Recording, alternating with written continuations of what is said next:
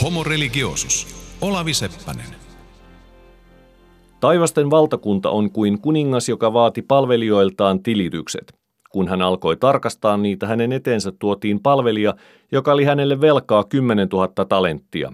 Miehellä ei ollut millä maksaa ja niin kuningas määräsi, että hänet, hänen vaimonsa ja lapsensa koko hänen omaisuutensa oli myytävä ja velka maksettava. Silloin palvelija heittäytyi maahan hänen eteensä ja pyysi, ole kärsivällinen, minä maksan sinulle kyllä kaiken. Kuninkaan tuli sääli palvelijaansa ja hän päästi miehen menemään ja antoi velan anteeksi. Mutta kun palvelija meni ulos, hän tapasi toisen palvelijan, joka oli hänelle velkaa sata denaaria. Hän kävi mieheen käsiksi, kuristi häntä kurkusta ja sanoi, maksa mitä olet velkaa. Mies heittäytyi maahan ja pyysi, ole kärsivällinen, kyllä minä maksan sinulle. Mutta toinen ei suostunut siihen. Hän meni ja toimitti työtoverinsa vankilaan, kunnes tämä maksaisi velkansa. Muut palvelijat näkivät, mitä tapahtui, ja panivat sen pahakseen. He menivät kuninkaan luo ja kertoivat hänelle kaiken. Silloin kuningas kutsutti palvelijan luokseen ja sanoi, sinä kelvoton, minä annoin sinulle anteeksi koko velan, niin kuin minä armahdin sinua. Vihoissaan kuningas pani palvelijansa ankaraan vankeuteen, kunnes tämä maksaisi koko velan. Näin tekee minun taivaallinen isänikin teille, jos te ette kaikesta sydämestä anna kukin veljellenne anteeksi. Maailman uskonnot ovat täynnä talouselämään perustuvia vertauskuvia. Velkoja, varainhoitoa, lahjoja, palkkoja. Miksi? Jeesus Nasaretilainen ei ollut kauppias, veronkantaja eikä varsinkaan taloustieteilijä, mutta hän puhui paljon taloudesta. Muistamme vertauksen isännästä, joka odotti palvelijoiltaan tuottoisia sijoituksia. Muistamme tuhlaajapojan, joka hassasi isältään saamansa ennakkoperinnön, mutta pääsi vielä takaisin tämän hoteisiin. Lisäksi oli kylväjä, jonka siemenistä osa meni hukkaan, mutta osa tuotti satakertaisen sadon. Ja viinitarhan työntekijät, joille maksettiin sama palkka riippumatta siitä, miten myöhään he tulivat töihin. Ja monia muita. Aina uskonnon ja talouden suhde ei ole edes vertauskuvallinen, vaan hyvin konkreettinen. Muinaisen Intian ja Kreikan teksteissä jumalista puhuttiin joskus yhteisnimityksellä lahjojen antajat, ja lahjat ymmärrettiin muun muassa niinkin konkreettisina asioina kuin pulskana ja hyvin poikivana karjana. Venäjän kielessä Jumalaa merkitsevä bog on taustaltaan vanha iranilainen sana, joka myös tarkoitti avokätistä henkilöä. Semanttinen matka maksukykyisyydestä mystisyyteen ja mahtavuuteen ei taida olla kovinkaan pitkä. Myös raamatussa, vaikkapa viidennessä Mooseksen kirjassa, luvataan Jumalan antavan omalle kansalleen paljon lapsia, karjaa ja suuria satoja. Yhtäältä kaikkea tätä ei tietenkään kannata ihmetellä. Jos ei väitäkään marksilaiseen tapaan, että taloudelliset suhteet ovat ihmiskunnan perimmäistä todellisuutta, niin varmaan turvallisesti voi sanoa, että kaikkeen ihmisten toimintaan kuuluu jokin taloudellinen ulottuvuus. Tämä pätee myös sellaisissa yhteisöissä, joissa ei tunneta rikkaita kuninkaita tai rahayksiköitä. Taloutta on jo ihan pelkkä ravinnon kerääminen tai asunnon rakentaminen. Olisi kummallista, jos jossakin maailman katsomuksessa ei lainkaan viitattaisi talouteen, sillä se edustaa niin fundamentaalisia tarpeita ja huolenaiheita. Kristinuskon teologiassa ekonomia tai kreikkalaisittain oikonomia tarkoittaa Jumalan järjestelyjä syntisten pelastamiseksi kadotukselta. Kiinnostavampaa on kenties katsoa, minkälaisesta talouselämästä maailman uskonnot ammentavat. Velat, palkat, rahat ja itse asiassa jopa lahjat ovat kulttuurisidonnaisia talouden ilmiöitä. Erittäin laajalle levinneitä ne kyllä ovat – mutta tuskin mikään niistä on aivan välttämätön ihmisyhteisön elämälle. Kuitenkin niin sanotut maailmanuskonnot näkivät olemassaolomme perustan juuri tällaisissa taloudellisissa suhteissa ja korottivat ne suorastaan metafyysiseen asemaan. Tämän päivän jaksossa luommekin silmäyksiä uskonnon ja talouden yhteispeliin muinaisessa maailmassa. Homo religiosus. Olavi Seppänen. Mistä esimerkiksi Jeesus sai idean vertaukseen, joka esittää, että ihminen on Jumalalle aivan käsittämättömän paljon velkaa? Jotkut ajattelijat, kuten ranskalainen Bruno Teré, ovat kehittäneet niin sanottua alkuvelkateoriaa, englanniksi Primordial Debt Theory. Sen mukaan velallisuus on universaali, inhimillinen peruskokemus. Jos tämä on totta, niin velka olisi tietenkin luonteva osa myös uskonnollista mielenmaisemaa. Mutta mitä tarkoittaa velallisuus peruskokemuksena? Kysytään havainnollistuksen vuoksi iso kysymys. Mistä minun olemassaoloni tulee? Eräiden muinaisten intialaisten mukaan se on kosmista lainaa. Alkuvelkateoria lähteekin liikkeelle Intian vanhoista hymneistä, vedoista, jotka kuuluvat vanhimpiin tunnettuihin teksteihin koko maailmassa. Niissä esiintyy jo ajatus, että ihminen on velassa Jumalille, velassa esiisille, oikeastaan jopa velassa koko maailmalle. Vedalaisen Intian uskonelämään kuuluivat monenlaiset uhritoimitukset, muun muassa eläinuhrit. Eräät intialaiset kirjoittajat filosofoivat, että uhreilla ihmiset itse asiassa maksoivat siitä, että saivat itse olla hengissä. Kenenkään ei sentään oletettu maksavan elämänvelkaansa takaisin tappamalla itseään, vaikka se olisi kai ollut kaikkein johdonmukaisinta. Tavallaanhan elämän velka on ymmärrettävä idea. Toiset ovat minut siittäneet ja synnyttäneet, ruokkineet, opettaneet minut puhumaan ja tekemään monenlaisia muita asioita. Ja sen, minkä he ovat opettaneet minulle, he ovat puolestaan saaneet toisten avulla. On lukemattomia ihmisiä, eläimiä ja kasveja, joita ilman en olisi voinut elää tähän asti tai edes syntyä. Olen olemassaoloni velkaa kaikille niille, suorastaan koko maailmalle.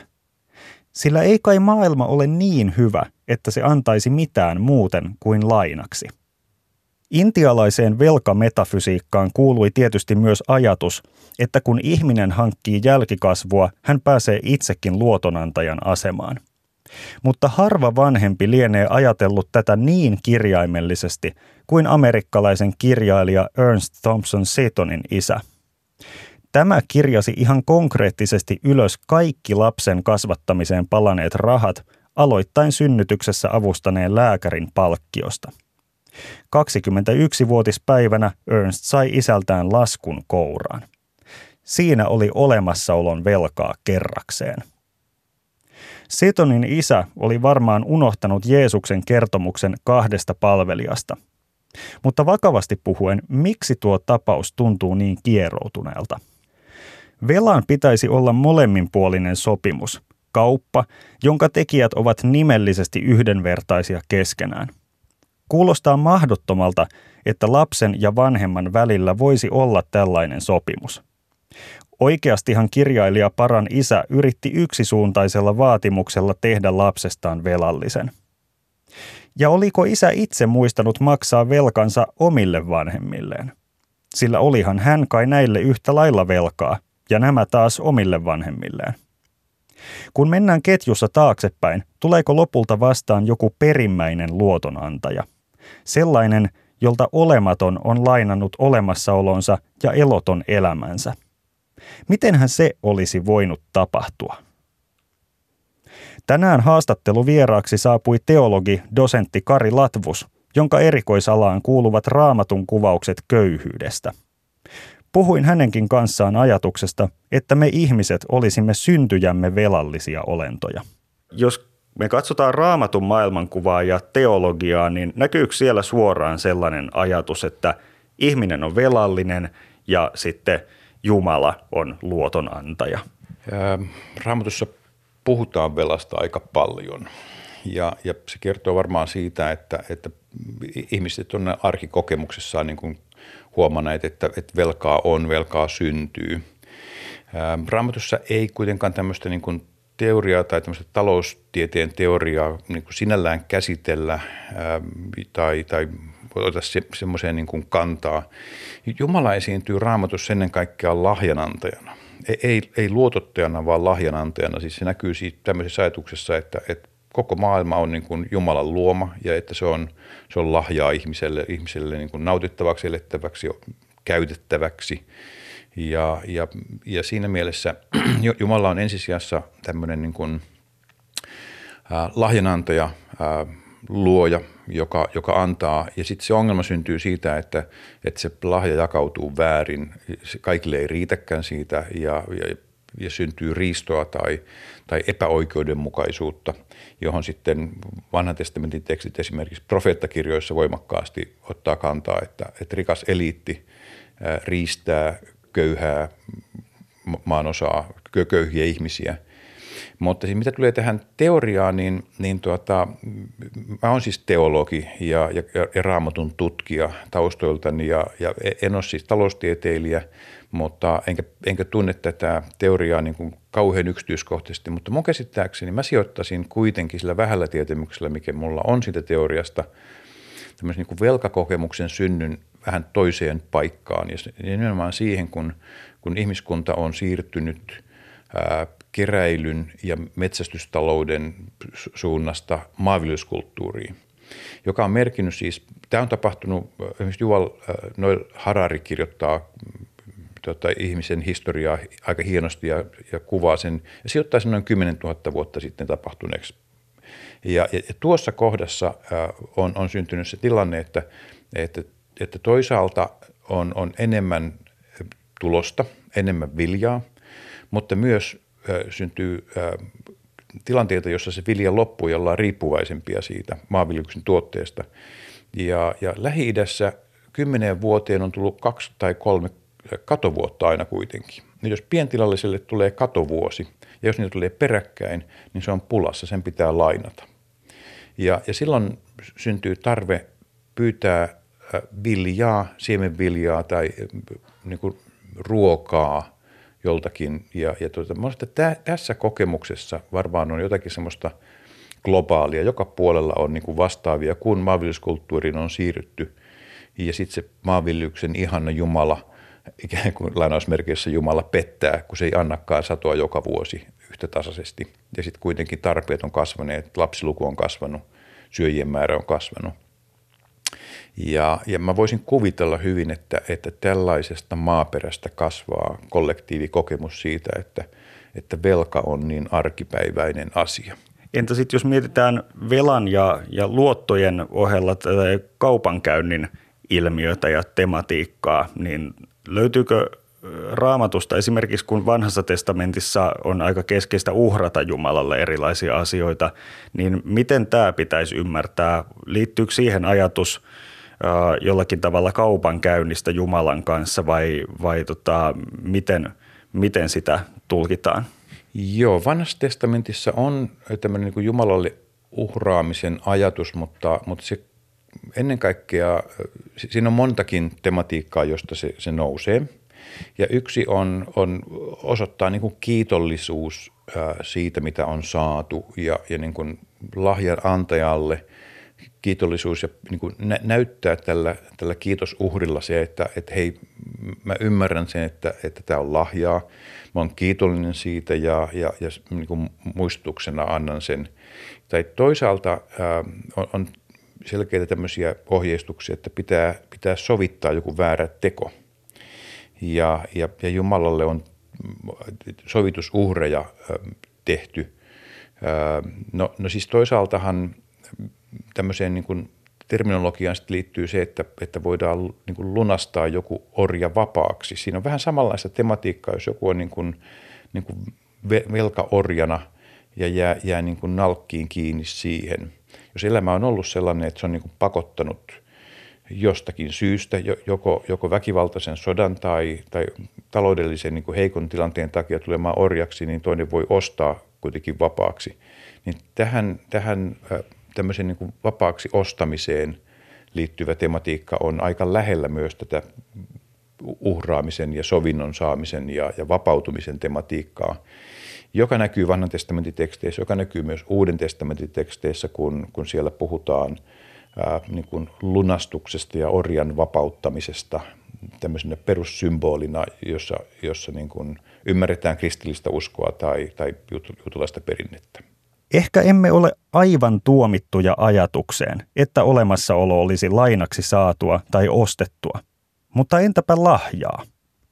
Muinaisille intialaisille ja kreikkalaisille jumalat olivat tosiaan lahjojen antajia, ja nämä lahjat olivat usein jotakin maallista hyvää, jonka saattoi pistää poskeensa tai antaa symbolisena korvauksena naimakaupoissa. Kari Latvus edellä viittasi raamatun Jumalaan lahjoittajana, ja kristinusko, jos mikä, on opettanut ihmisiä näkemään lahjoja ihan joka paikassa. Lapset ovat Jumalan lahjoja. Me kaikki siis olemme olleet Jumalan lahjoja. Ilma, jota hengitämme, on Jumalan lahja meille. Samoin auringon paiste.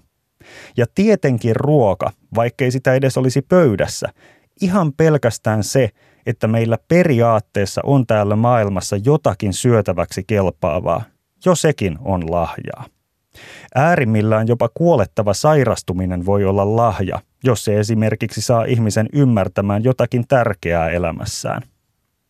Tällaista lahjaretoriikkaa olen tavannut myös aivan maallisessa ajattelussa, jossa elämä antaa lahjaksi kaikenlaista. Mutta on vaikea kuvitella, ettei tämän elämäkäsityksen taustalla olisi kristillinen käsitys Jumalasta. Jos velka tai laina ovat kovia ja pahaenteisiä sanoja, niin lahjaan liittyy enemmän viattomia ja hyväntahtoisia mielikuvia. Lahjan mukana ei tule tositetta, johon on merkitty sen arvo ja takaisinmaksun aikataulu. Ja itse asiassa on etikettivirhe, jos lahjaksi annetussa esineessä on hintalappu näkyvillä.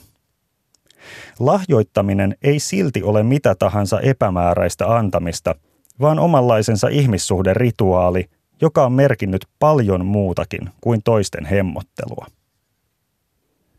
Lahjoilla tehdään orjia ja piiskoilla koiria. Tämä kuolematon lausahdus on taltioitu Eskimo-mieheltä, jonka kylässä ulkomaalainen tutkija asui vieraana.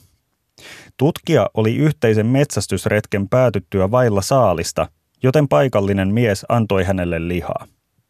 Vieras kiitti kohteliaasti, mutta Eskimomies nuhteli tätä.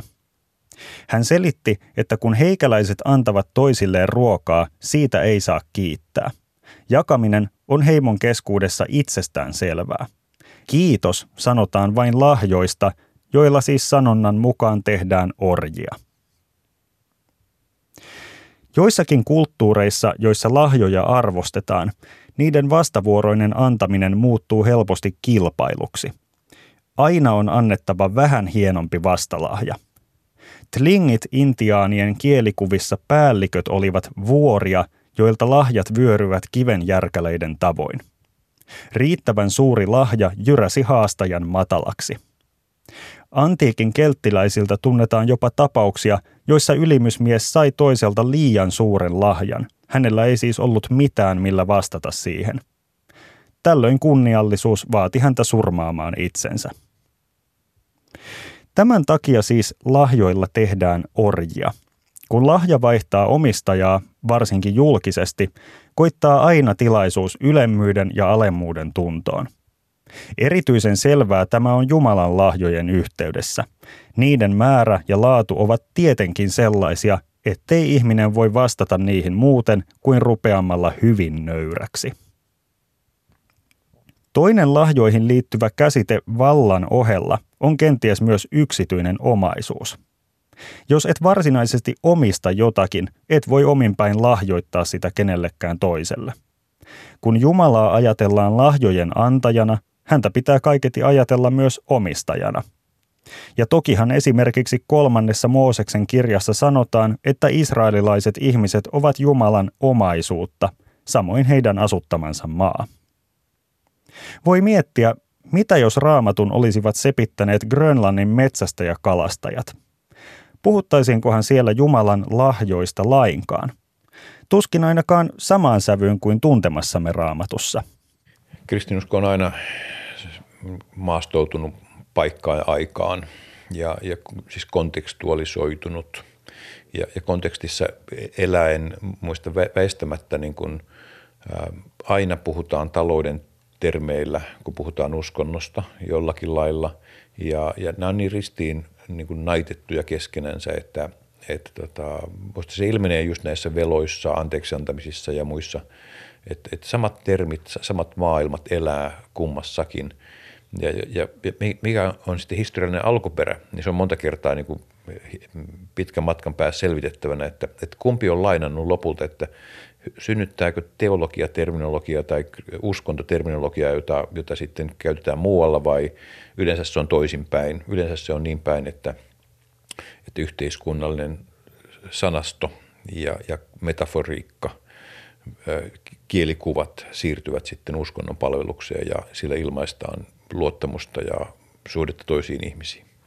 Tiedätkö sä jotakin tällaisista haasteista, mitä kristillinen teologia olisi kohdannut esimerkiksi lähetystyössä, kun on menty joidenkin radikaalisti toisenlaisten talousmallien piiriin? Ähm, aina kun on siirrytty kulttuurista toiseen, niin on, on täytynyt ottaa käyttöön uusia tapoja, u- uusia niin kielellisiä ilmauksia ja, ja ja kristinuskohan on, on inkulturoitunut, siis mennyt kulttuurien sisälle, oppinut, ottanut sen kielen, ottanut niitä tapoja ja, ja, ja siinä pitää olla kyllä aika nöyrä sikäli, että, että ei voi porskutellen niin kuin tuoda toisesta kulttuurista toiseen kielikuvia. Ja, ja toisaalta kristinusko on sitten historiallinen uskonto, joka on syntynyt jossakin paikassa ja me ollaan niin kuin, niin kuin velkaa näistä kielikuvista – ja tässä törmäyksessä varmaan niin kuin aina, aina niin kuin eletään.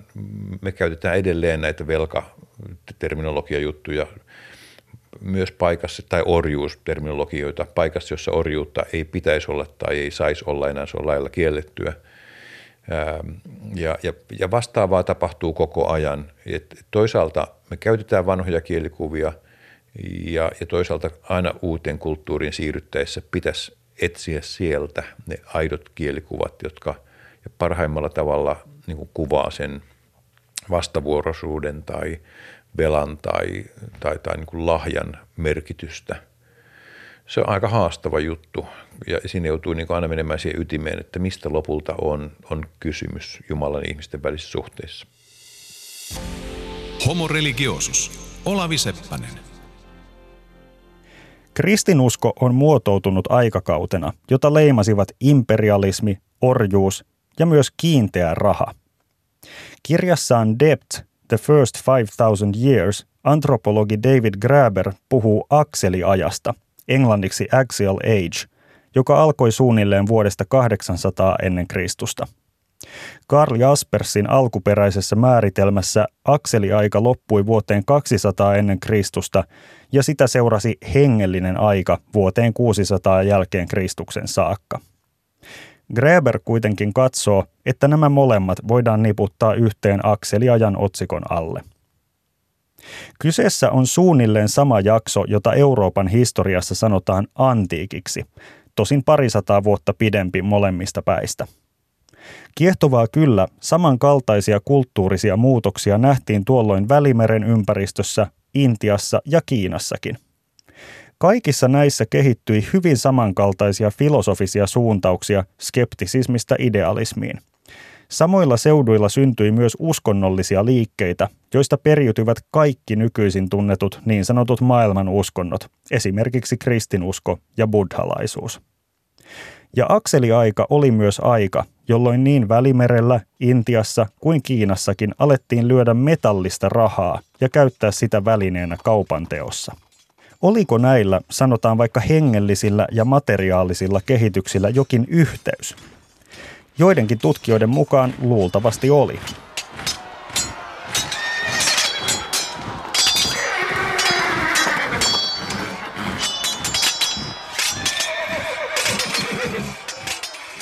Akseliaika oli hyvin sotaisa kausi vanhan maailman historiassa. Ylimysten vetämät soturijoukot väistyivät suurten, palkattujen ja koulutettujen armeijoiden tieltä. Sotilaat kaipasivat jotakin helposti mukana kulkevaa, mutta arvokasta korvaukseksi vaivoistaan, ja he ryöstivät eri muodoissa säilytettävää kultaa ja hopeaa voittamistaan kaupungeista. Metalleista ruvettiin lyömään rahoja sotilaiden palkaksi – Tyypillinen akseliajan hallitsija vaati uusilta alamaisiltaan veron kolikoina. Tällöin alamaiset rupesivat tarjoamaan sotilaille palveluita ja tavaraa vastineeksi kolikoista. Näin valtakuntaan syntyivät sisämarkkinat, joilla kauppa kävi metallirahoilla. Markkinat ja armeijat laajenivat valloitusten myötä ja silloin tarvittiin myös lisää metallia rahoihin. Akseliajalla yleisin ratkaisu oli pakottaa suuret ihmismassat orjiksi kaivamaan kultaa ja hopeaa. Näitä metalleja oli pidetty arvossa jo pitkään. Niitä oli helppo muokata yhdenmukaisiksi kappaleiksi ja erityisesti kulta, joka ei hapettunut, säilyi ulkoasultaan samana vuodesta toiseen. Mutta kolikot olivat uusi ilmiö. Kansainvälisessä kaupassa ne olivat vain metallinsa arvoisia, mutta oman valtakuntansa sisällä metallia on arvokkaampia. Niihin tuntui sisältyvän jotakin ekstraa metallin lisäksi – mutta mitä se oli? Brittiläinen antiikin tutkija Richard Seaford on arvellut, että rahojen ihmettely ajoi akseliajan ihmisiä niinkin merkittävään keksintöön kuin aineen ja hengen väliseen erotteluun. Ajatus on melko huikaiseva, mutta ehkä ei aivan epäuskottava. Aineen ja hengen eroa ei ainakaan ole tunnettu kaikkialla – Vajaat sata vuotta sitten muuan Tyynemeren saarelainen nimeltä Boe Sou tutustui akseliajan filosofiaan katolisen lähetystyön kautta. Hänestä vaikutti oudolta, että hengen lisäksi olisi olemassa jotakin sellaista kuin aine tai ruumis. Boe Sou oli tavannut pitää koko maailmaa läpeensä hengellisenä.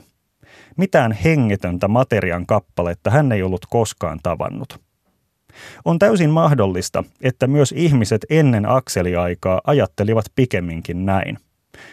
Mutta miksi kolikon vieriminen historian näyttämölle olisi muuttanut asian? Rahan hengellinen aspekti lienee nykykatsannossa luottamus tai luotto. Meidän päivinämme raha on aika vahvastikin hengellistä. Sitä voi ansaita ja käyttää pitämättä koskaan kädessään leimattua metallinpalaa. Kiinnostavaa kyllä, tämä oli tilanne myös akseliaikaa edeltävissä kulttuureissa, esimerkiksi Sumerissa ja Babyloniassa. Raha tunnettiin kirjanpidon yksikkönä, mutta ei niinkään vaihdannan välineenä. Akseliaikana rahan luonne muuttui. Rahat olivat esineitä, mikä kenties johtui niiden historiasta ryöstösaaliina, mutta ne olivat esineitä, joilla oli eräänlainen sielu – sikäli kuin niihin oli lyöty oikean hallitsijan leima. Amerikkalainen yhteiskuntatieteilijä ja uskonnon tutkija Devin Singh on hiljattain kirjoittanut kirjan Divine Currency, eli jumalallinen valuutta. Siinä hän käsittelee teologian kehitystä antiikkisen rahatalouden piirissä. Singh ottaa muun muassa esiin vertauksen, jota Jeesus käytti, kun kilpailevan koulukunnan juutalaiset kysyivät häneltä, mitä hän ajatteli verojen maksamisesta Rooman keisarille. Jeesus pyysi kertomaan, kenen kuva ja nimi kolikossa on, ja hänen kilpailijansa sanoivat, että keisarin. Jeesus vastasi, antakaa siis keisarille se, mikä keisarille kuuluu, ja Jumalalle se, mikä Jumalalle kuuluu. Rivien välissä Jeesus taisi viitata vanhan testamentin kertomukseen, jossa Jumala loi ihmisen kuvakseen ja kaltaisekseen. Ihmisiin on iskostettu Jumalan kuva, ja ihmiset kuuluvat sen vuoksi Jumalalle, niin kuin keisarin kuvalla varustetut rahat kuuluvat keisarille. Kysymys ei kuitenkaan ole vain rahojen tai ihmisten oikeasta omistajasta, vaan myös niiden arvosta. Siinä missä keisarin mahti takasi rahalle metallia suuremman arvon, ihmisten erityinen arvo perustui Jumalan valtaan – me olemme kristillisessä maailmankuvassa vähän niin kuin Jumalan lyömiä kolikoita, jolloin Jumala takaa meidän ihmisarvomme. Kun muinaiset kolikot päätyivät maahan, jota niiden kuvaama kuningas ei hallinnut, niiltä katosi sielu. Niistä tuli pelkkää metallia. Joidenkin mielestä ihmisille käy samoin, jos Jumalaan ei uskota. Kaikki on sallittua ja ihmisiä voi kohdella ikään kuin he olisivat vain materiansa väärtejä. Näin pohti 1800-luvulla Dostojevskin romaanihenkilö Ivan Karamazov, joka sanoitti monien ateismista huolestuneiden aikalaisten tuntoja. Huolen alkusyyt saattoivatkin olla antiikkisessa rahataloudessa. Näin siis teologinen ihmiskuva liittyy ehkä hyvinkin olennaisesti rahajärjestelmään ja siihen, mikä on rahojen suhde hallitsijaan. Mutta löytyykö niiden väliltä aito vaikutussuhde vai onko kyse pikemminkin sattuvasta mieleyhtymästä? Pyysin myös Kari Latvukselta kommenttia asiaan. Mä, mä en tätä ajatusta niin kuin varsinaisesti testannut tai kuullut, mutta siis jos mä ajattelen sitä tekstiä, missä, missä äh, luodaan ihminen Jumalan kuvaksi olemaan, olemaan niin kuin Jumalaa vastapäätä, niin, niin siinä on ehkä enemmän, siinä yhteydessä ei puhuta rahasta, vaan siinä puhutaan niin kuin Jumalan niin kuin vastapäätä olevasta hahmosta tai, tai siitä, että se on jollakin lailla samankaltainen kuin Jumala. ja, ja, ja siinä, siinä ei ole siis yks, yksittäistä viittausta rahan, ja, ja tämmöinen niin kolikkokulttuurihan syntyy, rahakulttuuri syntyisi vasta persialaisaikana, ja mä luulen, että se on äh, ihan historiallisestikin myöhäisempi kuin, kuin, kuin nuo tekstit, joissa, joissa puhutaan ähm, Jumalasta ja ihmisestä Jumalan kuvana. Jeesus Nasaretilaista ei välttämättä kiinnostanut mikään teoria ihmisen eksistentiaalisesta velasta, mutta joidenkin arvioiden mukaan hän suhtautui varsin intohimoisesti konkreettisen rahassa mitattavan velan ongelmiin. Taloustieteilijä Michael Hudson on kirjoittanut hiljattain kirjan And Forgive Them Their Debts, joka keskittyy muinaisen Lähi-idän talouselämään. Kiinnostavaa kyllä, kirjassa luodaan myös talouspolitiikan näkökulma hengellisten johtajien, muun muassa Jeesuksen toimintaan. Hudsonin mukaan muinaisen Lähi-idän valtakunnat pyrkivät pikemminkin suojelemaan velallisia kuin velkojia, täysin päinvastoin kuin modernit valtiot, joissa velka on usein pyhä eli koskematon. Nykyisin kuulostaa kieltämättä oudolta, mitä kuninkaat tekivät aikoinaan Sumerissa, Assyriassa ja Babyloniassa. Heillä oli tapana antaa tietyissä tilanteissa julistus, jolla alamaisille kertyneet kulutusvelat peruutettiin. Tämä koski erityisesti sellaisia velkoja, jotka olivat kasaantuneet maksamattomina viljaveroina. Kun satovuosi oli huono, ihmiset söivät viljaa, joka olisi muuten maksettu kuninkaalle – vielä heikommassa tilanteessa he myös saattoivat syödä velaksi jonkun toisen varastosta pysyäkseen hengissä.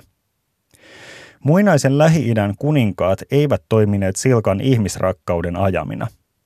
Velanperuutukset olivat myös heidän oman etunsa mukaisia. Yksityisistä luotonantajista uhkasi tavan takaa muodostua oligarkkiluokka, joka kilpaili hovin kanssa ja alisti velalliset palvelukseensa – Hovin etujen mukaista oli aina hyvissä ajoin julistaa velan peruutus, jotta ihmiset taas saattoivat viljellä omia maitaan, maksaa veroja hoville ja palvella valtakunnan armeijassa. Raamatussakin on viitteitä vastaavasta käytännöstä. Kari Latvus. Viidennessä Mooseksen kirjassa on, on tämmöinen äh, semittaa-laki, joka on siis vapautuslaki, josta on kaksi tulkintaa. Joko se ymmärretään niin, että, että anna anteeksi kaikki velat, tai anna anteeksi niin kuin yhden vuoden niin kuin seitsemäs vuosi tämmöisenä niin kuin, ä, erityisvuotena, jolloin, jolloin lykätään sitä maksua. Annetaan niin hetken helpotus. Ja sitten silloin toisaalta löytyy tämmöinen riemuvuositeksti, joka 50. vuosi pitää julistaa velat anteeksi – ja, ja palauttaa maa sen alkuperäisille omistajille. Eli vähän tämmöinen niin yhteiskunnallinen jyrkkä tasajako. Ja, ja, ja nyt, että milloinko tämä, onko tämmöistä tapahtunut koskaan? Se on, se on se hyvä kysymys. Meillä ei ole yhtään historiallista kuvausta, että miten tämä olisi toteutettu. Ja on paljon mahdollista, että tämä on jäänyt semmoiseksi teologiseksi ohjelmajulistukseksi, mutta sitten siellä on kuitenkin ää, niin kuin pienessä mittakaavassa niin kuin se idea, että annetaan anteeksi velkoja. Se esiintyy joissakin ää, Nehemian kirjassa esimerkiksi on kuvaus siitä, kuinka ihmiset sanoivat, että olemme joutuneet ottamaan niin kuin lainaamaan öljyä, oliiveja, viljaa nälkäämme. Ja, ja nyt joudumme niin kuin myymään tyttäremme ja poikamme sen velan kuittaamiseksi, että et, et, eikö voitaisiin niin kollektiivisesti tässä tilanteessa antaa velkoja anteeksi.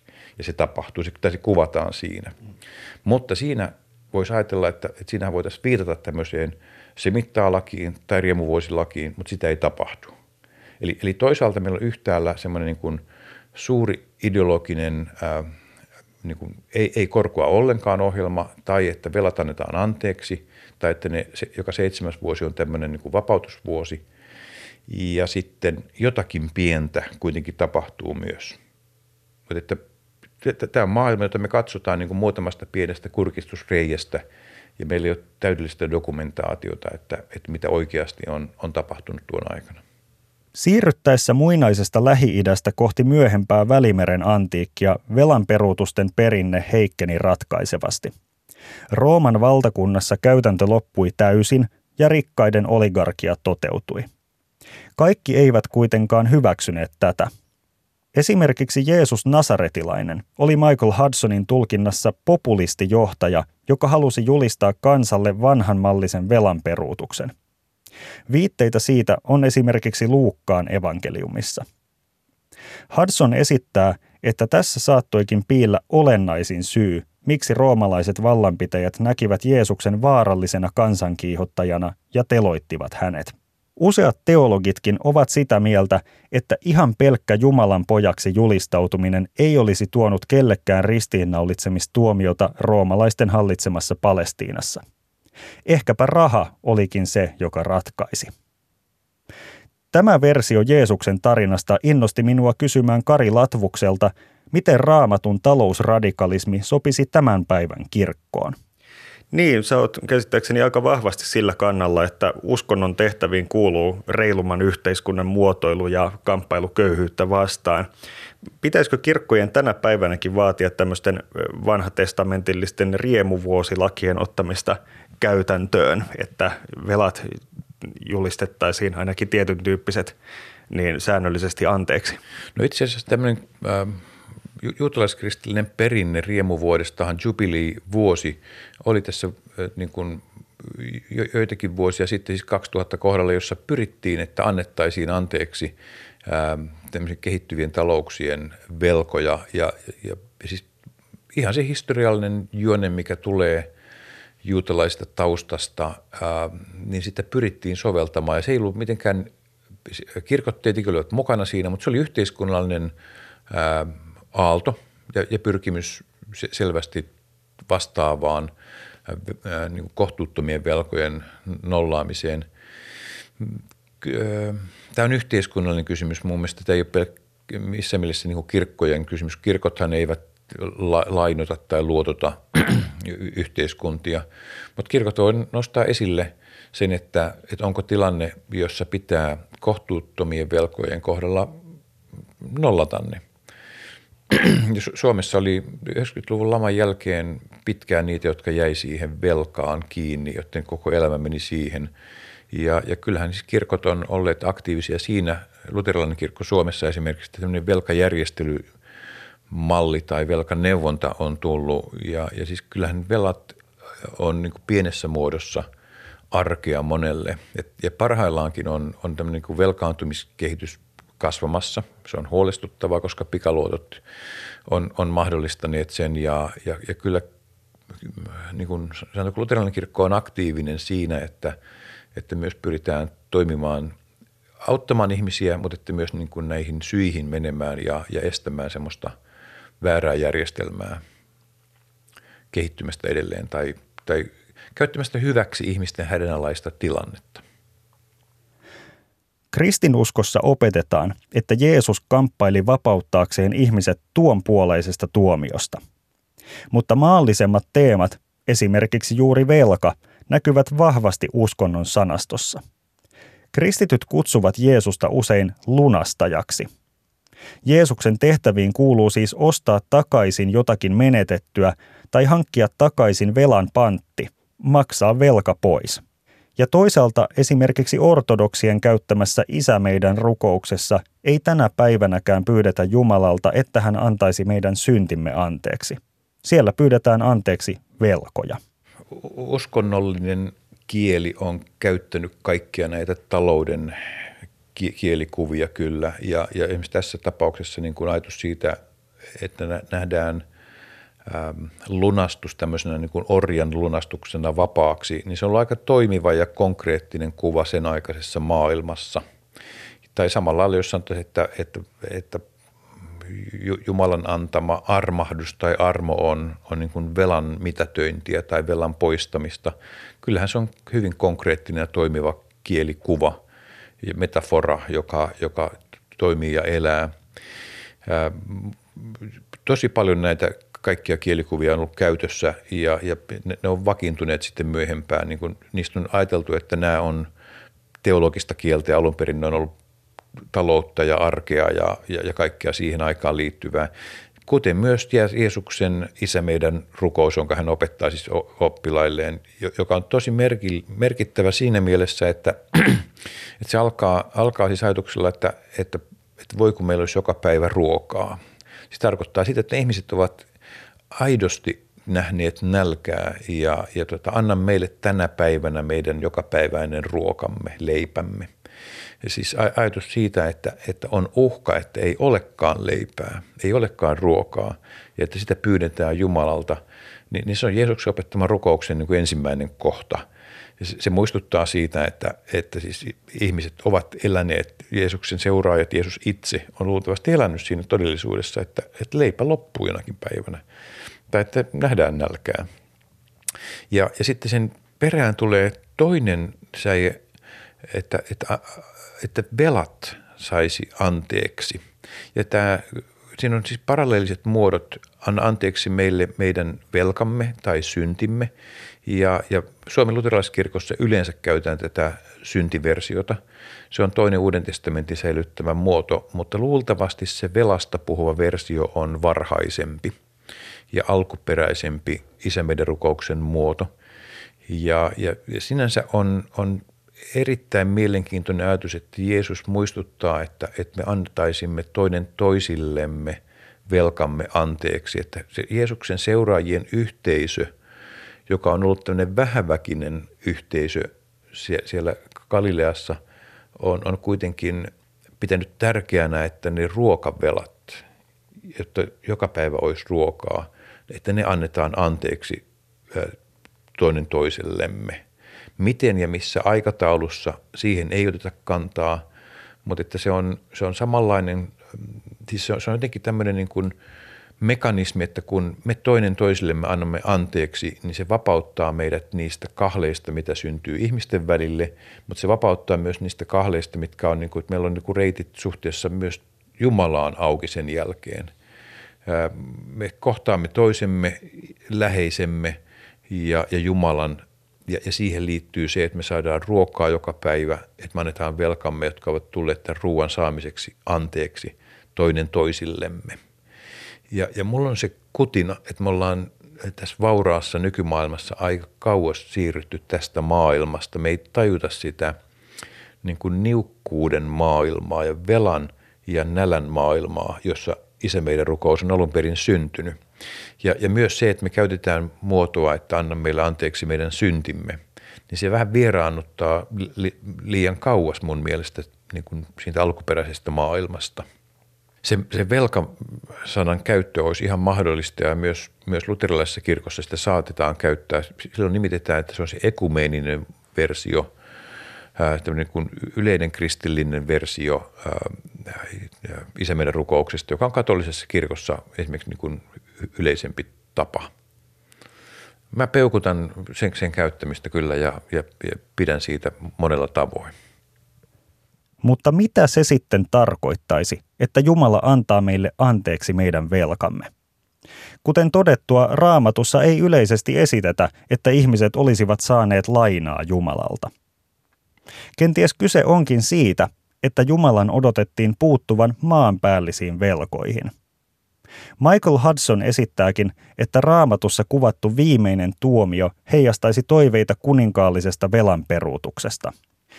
Monet antiikin köyhät kaipasivat sellaista, mutta sitä vain ei enää tullut, ja Roomassa se muuttui yhä utooppisemmaksi, kun valtio heikkeni ja oligarkia vahvistui. Tällöin velanperuutus sai vähitellen hengellisen ja tuonpuoleisen merkityksen. Ihmiset rupesivat ajattelemaan, että ehkä elämä maan päällä onkin loputonta velallisuutta. Ainoa toivo oli, että Jumala laskeutuisi taivaasta repimään kontrahdit. Siis rahatalous syntyy persialaisajalla. Silloin puhutaan 500-luvusta ja sitä aikaisemmin on, on voitu lainata niin ruokatarpeita tai, tai mitata sitä velkaa jossakin metalleissa. Ja, ja, ja rahatalouden synty ilman muuta niin kuin kärjistää rikkaiden ja köyhien välejä ja, ja se, se, se niin kuin lisää sitä eroa, se lisää yhteiskunnallista eriarvoisuutta ja, ja, ja synnyttää myös niin kuin suurempaa tarvetta ää, niin kuin tasoittaa niitä eroja. No toisaalta mitä enemmän syntyy rikkautta, niin se vaikeampi on sen nollaaminen. Ja, ja, ja, ja mitä voimakkaampi on niin yhteiskunnallisen eliitin asema, siis se yhteiskunnassa pari prosenttia, jotka ovat omistaneet ja jotka ovat käyttäneet hallintavaltaa, niin niiden valta, jos se sementoituu kovin paljon, niin ei se, ei se kovin helpolla enää sitten ole sellainen, jota, jota muutettaisiin radikaalisti tai jaettaisiin kansalle. Ja kun sanoit, että Rooman valtakunnan aikana tämmöisiä toiveita enää ei esiinty, niin se varmaan kertoo siitä, että, että rikkauden määrä on, on, on niin suuri jossakin e-, eliitin parissa – ettei siellä enää ole realismi, realismia odottaa, että, että sitä ruvettaisiin purkamaan. Rikkaus on myös periytyvää ja, ja se on tarjonnut niin suvuille mahdollisuuden pitää se omaisuus. Ja, ja jossakin vaiheessa voi ajatella, että, että tota, Uuden testamentin aikana tai Rooman valtakunnan aikana rikkaus on aina jonkinlainen vääryys, koska se edellyttää, että joko sä oot sen orjatyöllä väärin ansainnut tai sitten sä oot sen perinnyt ja se peritty rahakin on jollakin lailla väärin ansaittua. Eli rikkauteen on, on välillä suhtauduttu e-, erittäin kriittisesti ja kielteisesti sen tähden, että on nähty, että siihen liittyy aina sorto tai se, että se on riisto ja että se, on, se, se rikkaus lopulta on syntynyt siitä pienen pienestä ylijäämästä, mikä vaan niin kuin – heikosti toimeen tulevalla maanviljelysväestöllä on ollut. Ähm, no, onko, onko siis tuonpuoleisen toivon syntyhistoria ennen kaikkea tämmöiseen, niin kuin, että kun talousreformia ei tulekaan, niin se täytyy toivoa tuonpuoleisuudessa. Se on, se on ehkä tota, vaikea niin kuin osoittaa, että tämän kaltaista syntyhistoriaa olisi siinä taustalla, mutta, mutta ehkä semmoinen niin kuin tuohon samaan ajankohtaan liittyvä toinen suuri niin kuin tämmöinen oppi- tai aatehistoriallinen muutos. Siis vanhan testamentin puolellahan ei odoteta niinkään, että pelastus on tuon puoleista, vaan pelastus on, on tähän aikaan liittyvää, että Jumala antaa sen hyvän elämän ja, ja mit, mitä siihen liittyy ja, ja sen jälkeen siirrytään – rauhassa niin kuin isien luo, eli sukuhautaan. Ja, ja, ja sen jälkeen tuonella Seol on enemmän tämmöinen niin kuin varjojen maa, jos, joka ei ole varsinaista elämää. Nyt ajalaskun vaiheen aikoihin ää, ne vaikutteet, mitkä syntyy persialaisesta uskonnosta ja zarathustralaisuudesta, tuo sen ajatuksen, että, että, että, että on tuomio ja pelastus kuoleman jälkeen. Ja, ja, ja tämä ajattelumalli niin kuin pilkahtaa jo juutalaisuudessa ja, jo, ja se on se syli, mistä kristinusko myös sitten syntyy. Ja, ja sen sitominen niin kuin tähän rahatalouteen, ää, kyllä, kyllä se ehkä siinä kulkee, mutta se on pienempi, pienempi säijä. Enemmän se on kysymys siitä, että kun vierasmaalaiset hallitsijat oli, oli kohtuuttomia ja, ja tappoivat sanotaanko juutalaisia, jotka, jotka oli hurskaita myös sotilaina, niin ei nähty muuta mahdollisuutta kuin se, että pahan on saatava palkka jossakin kuoleman jälkeisessä elämässä, koska se Jumalan oikeudenmukaisuus ei toteudu tässä ajassa. Aika usein raamatussa, myöskin vanhassa testamentissa, Jumala näyttäytyy tai kuvataan tällaisena köyhien ystävänä ja puolustajana – mutta kuinka paljon vaihtelua siellä sitten on, jos katsotaan Jumalan suhdetta tämmöiseen ihmisten taloudelliseen kanssakäymiseen ja, ja asemaan, että onko hän aina ollut köyhien ystävä? Erittäin hyvä kysymys ja, ja, tota, ja nyt täytyy sanoa, että, että kun mä vastaan vuonna 2019, niin vastaus on määrätynlainen. Jos mä olisin vastannut vaikka 1950, niin se vastaus olisi erilainen. No okei, mä oon syntynyt 58, että mä en olisi voinut vastata vuonna 50, mutta, mutta vasta 60-luvulla tai sen jälkeen, 70-luvulla, raamatun tutkijat ovat havahtuneet siihen todellisuuteen, että hetkinen, vanhan testamentin ja, ja myös uuden testamentin teksteissä puhutaan paljon ää, köyhistä ja, ja kö, Jumala kö, köyhien ää, niin kuin ensisijaisena huolehtijana on raamatun yksi punainen lanka. Ja, ja se, on, se on tämä vähän nolon juttu itse asiassa, että, että raamatun tutkijat, jotka ovat olleet ensisijassa valkoihoisia, keskiluokkaisia, hyvin toimeen tulevia tai ainakin kohtuullisesti toimeentulonsa saavia, eivät ole havainneet tämmöistä voimakasta ää, niin kuin ajatusta, että, että köyhillä on, on erityinen asema Jumalan silmissä – ennen kuin köyhät ryhtyivät itse lukemaan raamattua. Siis viittaan nyt vapautuksen teologiaan latinalaisessa Amerikassa, joka lanseerasi sen, sen ajatuksen, että köyhät itse ovat niin subjekteja, toimijoita, tulkitsijoita. He voivat puhua, puhua omasta puolestaan ja silloin se niin sidos löytyi, kun tajuttiin, että hetkinen, Jumala puhuu meistä, Jumala puhuu minusta – tässä on minusta kysymys. Silloin tuli esille se, että, että vanhan testamentin peruskertomus, vapautuminen Egyptin orjuudesta, on siis orjien vapauttamiskertomus. Ja, ja se, että siellä monesta kohdasta niin toistuu, israelilaiset ovat vapautettuja orjia ja, ja tunnustautuvat tähän niin kuin uskon tunnustuksessaan. Jumala huolehtii niistä, joita, joita rikkaat sortavat – joita, joita niin kuin la, laillisella yhteiskunnallisella järjestyksellä pidetään heikommassa asemassa ja Jumala katsoo juuri niiden puoleen ja, ja profeettojen sanoma muistuttaa Jumalan huolenpidosta köyhille ja, ja, ja heikommassa asemassa oleville. Kyllä nämä tekstit on siellä olleet, mutta, mutta vasta äh, nyt 60-70-luvun jälkeen on, on kohdistettu niin enemmän huomiota siihen ja tajuttu, että hei siellä on. Ja tähän liittyy myös se, että, että vähän jälkijättöisesti Suomessa tehtiin sitten 2000-luvulla vasta köyhien raamattukirja, koska tajuttiin, että, että meillähän on raamatussa niin kuin, sanotaanko noin sata isoa tekstiä, jotka, jotka kuvaavat vanha, vanhan testamentin, uuden testamentin teksteissä Jumalan äh, näkökulmaa köyhiin.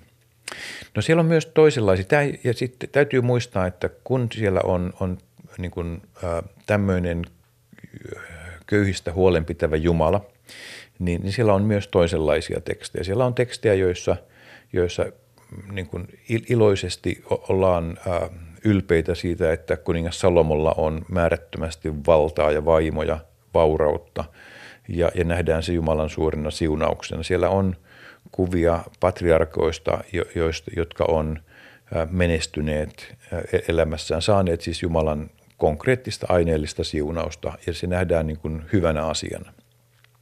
Tai siellä on kuvauksia niin kuin kuningashistoriasta, kuninkaiden kirjoiden lopussa, joka on aika traaginen kertomus kansallisesta tuhosta. Ja, ja siinä kuvataan hyvin tarkkaan se, mitä tapahtuu hoville – ja, ja eliitille myös niin kuin temppelin suhteen. Ja sitten siinä niin kuin ihan muutamalla sanalla vaan todetaan, että mitä köyhälle kansalle tapahtuu. Ja, ja, ja vanha testamentti on kirjoitettu tämän eliitin parissa kuitenkin. Se on hyvä muistaa, että, että siis köyhä kansa ei ole kyennyt kirjoittamaan ja siitä huolimatta meillä on paljon tekstejä, jotka puhuvat ää, niin kuin köyhyydestä Jumalan erityisenä tematiikkana tai köyhistä Jumalan erityisenä tematiikkana. Se, minkä takia köyhyystematiikka on niinkin paljon esillä, johtuu luultavasti siitä, että, että tuota, Jerusalemin tuhon jälkeisinä vuosisatoina, siis puhutaan silloin 500-luvusta, 400-luvusta, ää, koko ää, Israelin kansa on ollut aika suuren taloudellisen niin kuin kitukasvun keskellä. Ja, ja asukkaita on ollut vähän ja eläminen on ollut niukkaa ja se on heijastunut myös niihin kirjoittajiin, kirjureihin, jotka ovat sen, sen olleet ehkä alempaa papistoa tai kirjureita, jotka ovat sinä aikana toimineet ja kirjoittaneet ja pystyneet myös vaikuttamaan siihen, että mitä on taltioitu näihin kirjoituksiin, joista on tullut sitten pyhiä tekstejä aikaa myöden. Musertavat velat, velan peruutukset, päälliköiden mykistävät lahjat, maatyöläisten palkat ja valtakunnan verot olivat konkreettista todellisuutta, josta monet vanhat uskonnolliset mielikuvat ammensivat. Herkästi mieleen nouseekin kysymys, mikä on uskontoa ja mikä on taloutta. Kuinka helposti sen edes erottaa? Nimittäin, miksi ruvettiin puhumaan jumalista ja demoneista tai taivaasta ja helvetistä, jos oikeasti oli koko ajan kyse kuninkaista, oligarkeista, velkojista ja velallisista?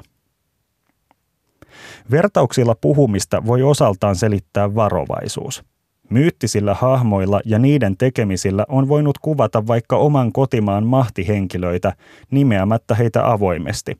Ehkä niin on vain ollut turvallisempaa puhua. Mutta samalla kannattaa muistaa, ettei kaikessa koko ajan ehkä haluttukaan ruotia politiikkaa ja taloutta. Tuonpuoleisuutta ja jumaltaruja on yritetty selittää maallisten olosuhteiden kautta monillakin tavoilla – mutta tuskin mikään teoria on vakuuttanut kaikkia uskonnon tutkijoita. Talouselämä, taloudenpito, kuuluu kuitenkin luontevasti uskonnolliseen kuvastoon, sillä se on elämän perustarpeisiin vastaamista. Vaikka uskonto ihannoisi tuonpuoleisuutta ja halveksisi ruumista, ei se pääse mihinkään siitä, että täällä me nyt toistaiseksi elämme. Jostain syystä mikään uskonto, ehkä joitakin buddhalaisia suuntia lukuun ottamatta, ei kehota meitä istumaan aloillamme, kunnes henki lähtee. Missä ikinä onkaan perimmäinen kotimme ja ravintomme, jotakin väliä on myös sillä, että saamme katon pään päälle ja ruokaa pöytään tässä ja nyt. Näistä tarpeista, niiden täyttämisen eri tavoista ja niihin kytkeytyvistä tunteista täytynee oppia ammentamaan jos tahtoo uskottavasti puhutella homo religiosusta. Homo religiosus. Olavi Seppänen.